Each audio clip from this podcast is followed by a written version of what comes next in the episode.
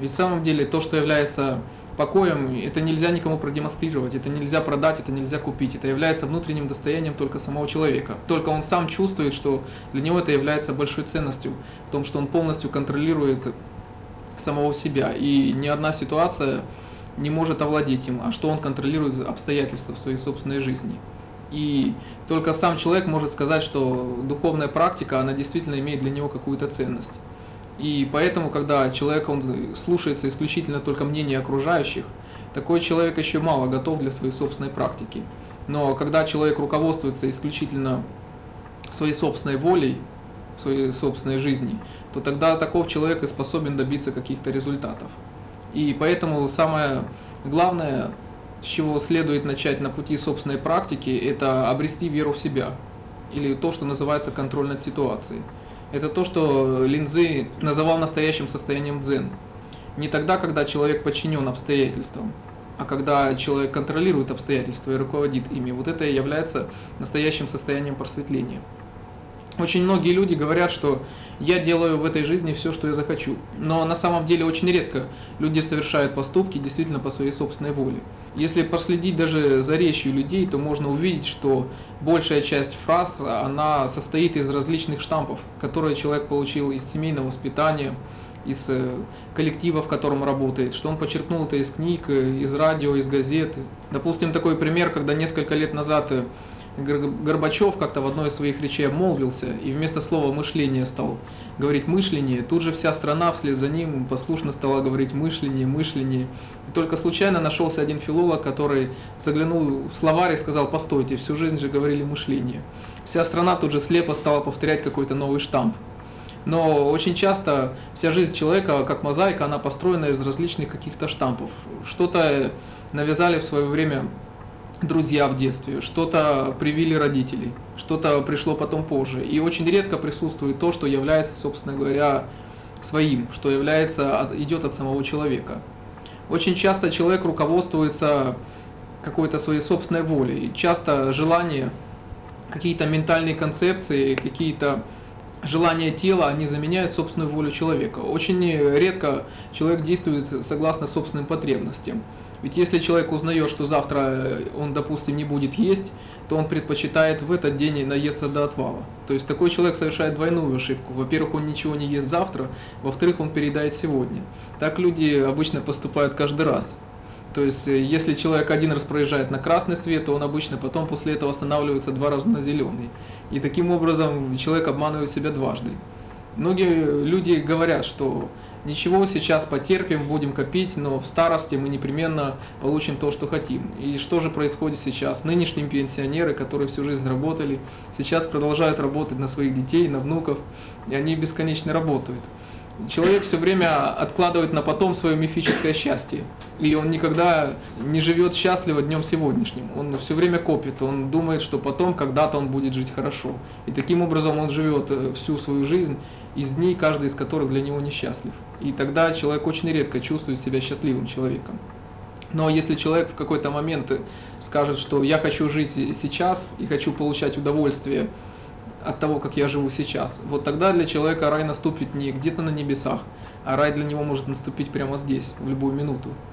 Многие люди говорят, что вот э, праздники это хорошо, они получают удовольствие от праздников, но когда их спрашиваешь, а было ли им весело в день рождения или на Новый год, часто узнаешь, что они не получили того удовольствия, которое рассчитывали.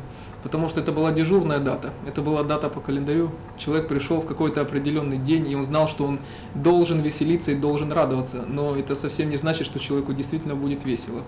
И часто бывает так, что человек говорит, что ему действительно было хорошо в какой-то обычный будничный день, совершенно ни от чего он испытал то, что он называл счастьем, абсолютно без всякой внешней причины. Потому что счастье, оно относится к внутренним состояниям. Оно не может быть сковано какими-то внешними причинами. Нельзя нажать кнопку и сказать, что вот сейчас ты будешь счастлив. Никто не может заранее предсказать такие вещи.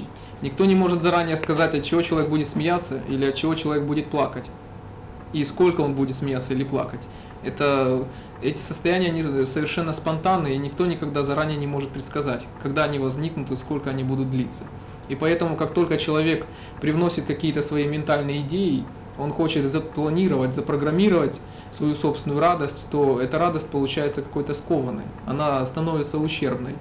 Он испытывает какую-то радость, но он не, не испытывает ее полностью.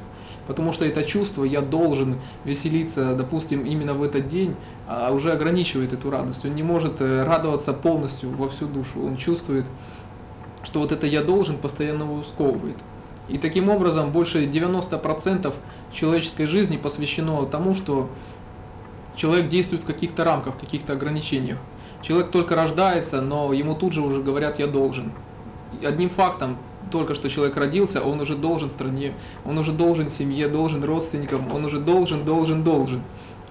И очень редко человеку когда-то что-то говорят о его правах. Все тут же говорят, что ты должен.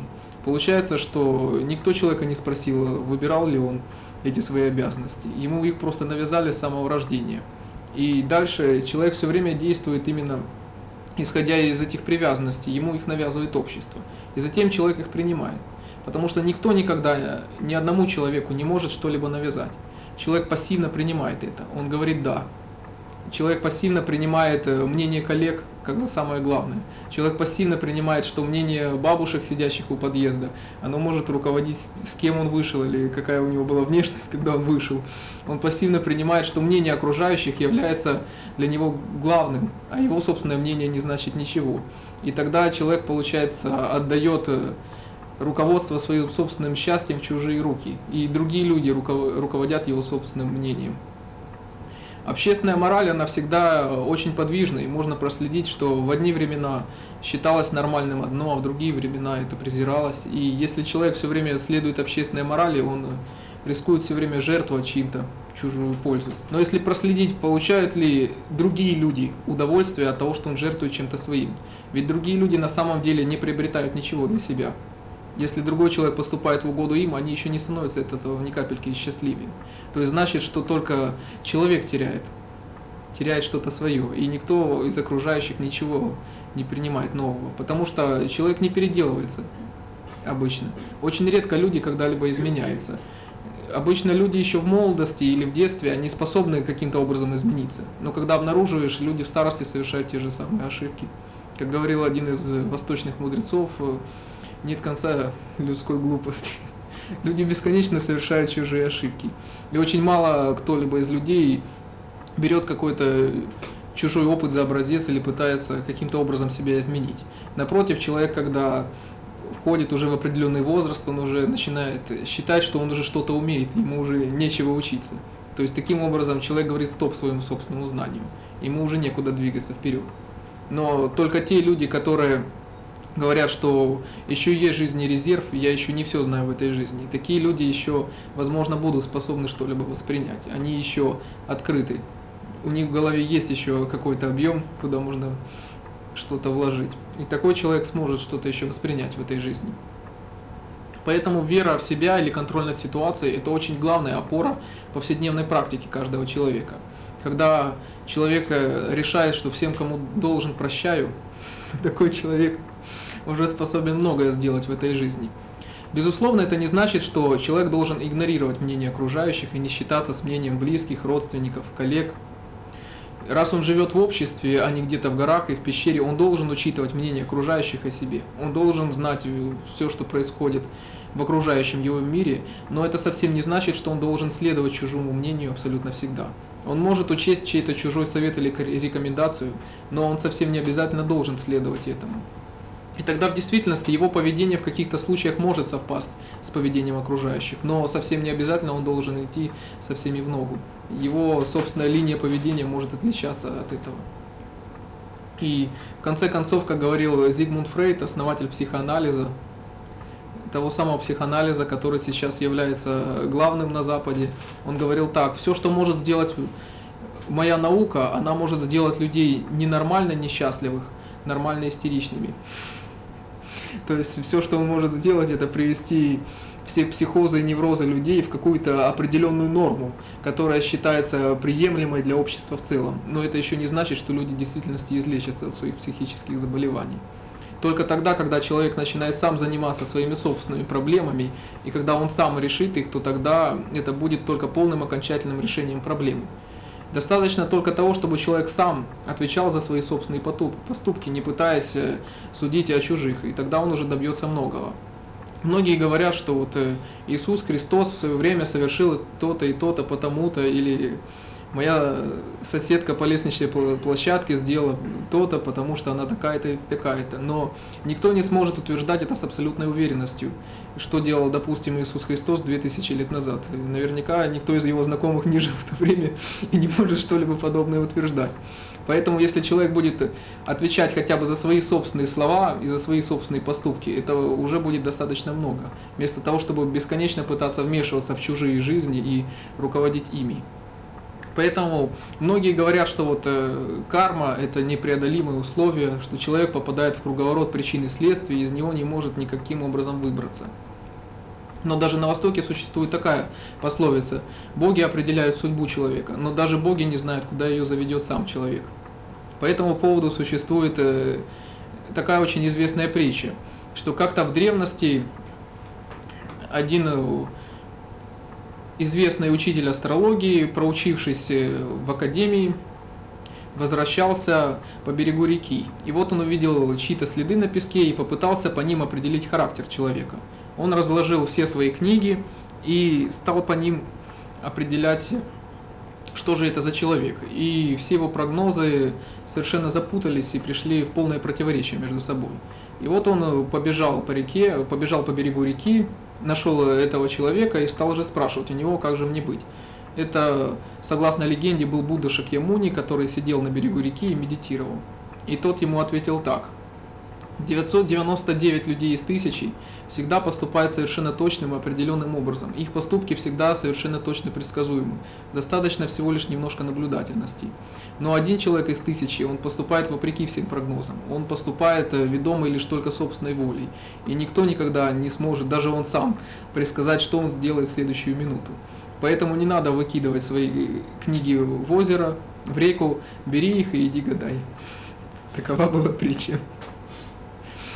Поэтому в самом деле большинство людей никогда не меняется в этой жизни. И даже встречая различных учителей, знакомясь с различными святыми текстами, люди очень редко практикуют. Они очень редко воспринимают какой-то опыт и пытаются что-то применить к себе. Очень часто приходят люди ко мне и спрашивают, а вот там мой друг или моя знакомая делали там то-то и то-то, правильно ли не делали, вместо того, чтобы прямо спросить что-либо касающихся самих себя.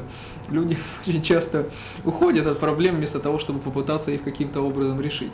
Поэтому это опора в практике, это очень важная опора. Второй очень важной опорой в практике является наличие линии, линии, в которой человек будет развиваться. Иначе это можно сформулировать как э, учение. Что подразумевает под собой линия? Многие подразумевают э, это так, что люди должны непременно втиснуться в рамки в какой-то религии, из которой они никуда потом не денутся. И что на самом деле их полностью заковывают их волю и не дают им никуда после этого сдвинуться. Но так обычно говорят люди, которые очень редко сами практикуют и очень редко совершают какую-то работу. Очень часто ругают других те, которые сами не поддержали и не развили никакой духовной традиции. Линия учителей-предшественников, она предполагает, что каждый практикующий в этой линии, он принимает те методы, которые он получил, он их практикует, и своей собственной практикой он продолжает и развивает линию. То есть для того, чтобы включиться в линию, мало получить какие-то методы, мало получить какие-то посвящения. Для этого необходимо, чтобы человек реализовал в своей повседневной жизни эти методы. И тогда, если эти методы будут реализованы, если он добьется тех результатов, к которым ведут эти методы, то тогда можно считать, что он продолжил линию через себя. И тогда, если он захочет, он может добавить какие-то новые методы. И тогда эта система будет продолжена. Потому что духовная практика – это очень точная система это наука духовного знания. Как раз то, что обычно люди называют наукой. Если проследить все эти научные методы, они напоминают э, методы слепого тыка. Ученые тыкают в одну область знания, в другую область знания, но они не знают, что на самом деле происходит. В лучшем случае, что могут люди что могут определить ученые, они могут обрисовать э, какой-то магнитофон, они могут знать, что в нем есть такие-то такие-то кнопки. Они могут знать, что если нажмешь ту кнопку, произойдет то-то и то-то. Но почему это так происходит, они не знают. Ни один врач, допустим, не сможет сказать, э, почему сердце у людей находится именно здесь, а не где-то в другом месте. Почему оно находится с левой стороны, а не с какой-то с другой. Они знают, что сердце находится здесь, но они знают, как оно работает. Но почему оно находится именно здесь, это не ответит ни один врач.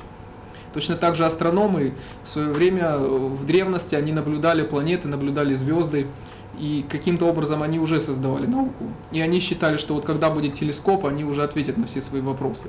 Но что же произошло, когда изобрели телескоп? Они увидели, что дальше стоят новые планеты, дальше стоят новые звезды, и вопросов не только не уменьшилось, их только увеличилось. Точно так же сейчас ученые изобрели электронный микроскоп. Они исследовали человеческую клетку все дальше и дальше. Но вместо того, чтобы они считали, что они увидят, что же, из чего же состоит человеческое тело, они обнаружили все новые и новые частицы. То есть вопросов стало только больше. И ученые, они все время действуют таким методом слепого тыка. Они открывают какие-то законы, они изучают какие-то взаимосвязи, но почему эти законы работают именно так, а не иначе, ученые не знают. И таким образом ученые, они постоянно борются с неизвестным, и количество вопросов только растет. Но духовная практика – это совершенно иное дело. Ведь если прочитать э, различные тексты, описания духовных состояний различных учителей, которые они делали тысячи лет назад, и учителей, которые жили и живут сейчас в 20 веке, можно обнаружить, что они все абсолютно одинаково описывают эти состояния. Они абсолютно одинаково передают свои ощущения, независимо от того, где они жили и в какое время они жили. Точно так же, когда поэт описывает состояние любви или описывает природу, можно обнаружить, он описывает это всегда одними и теми же ощущениями.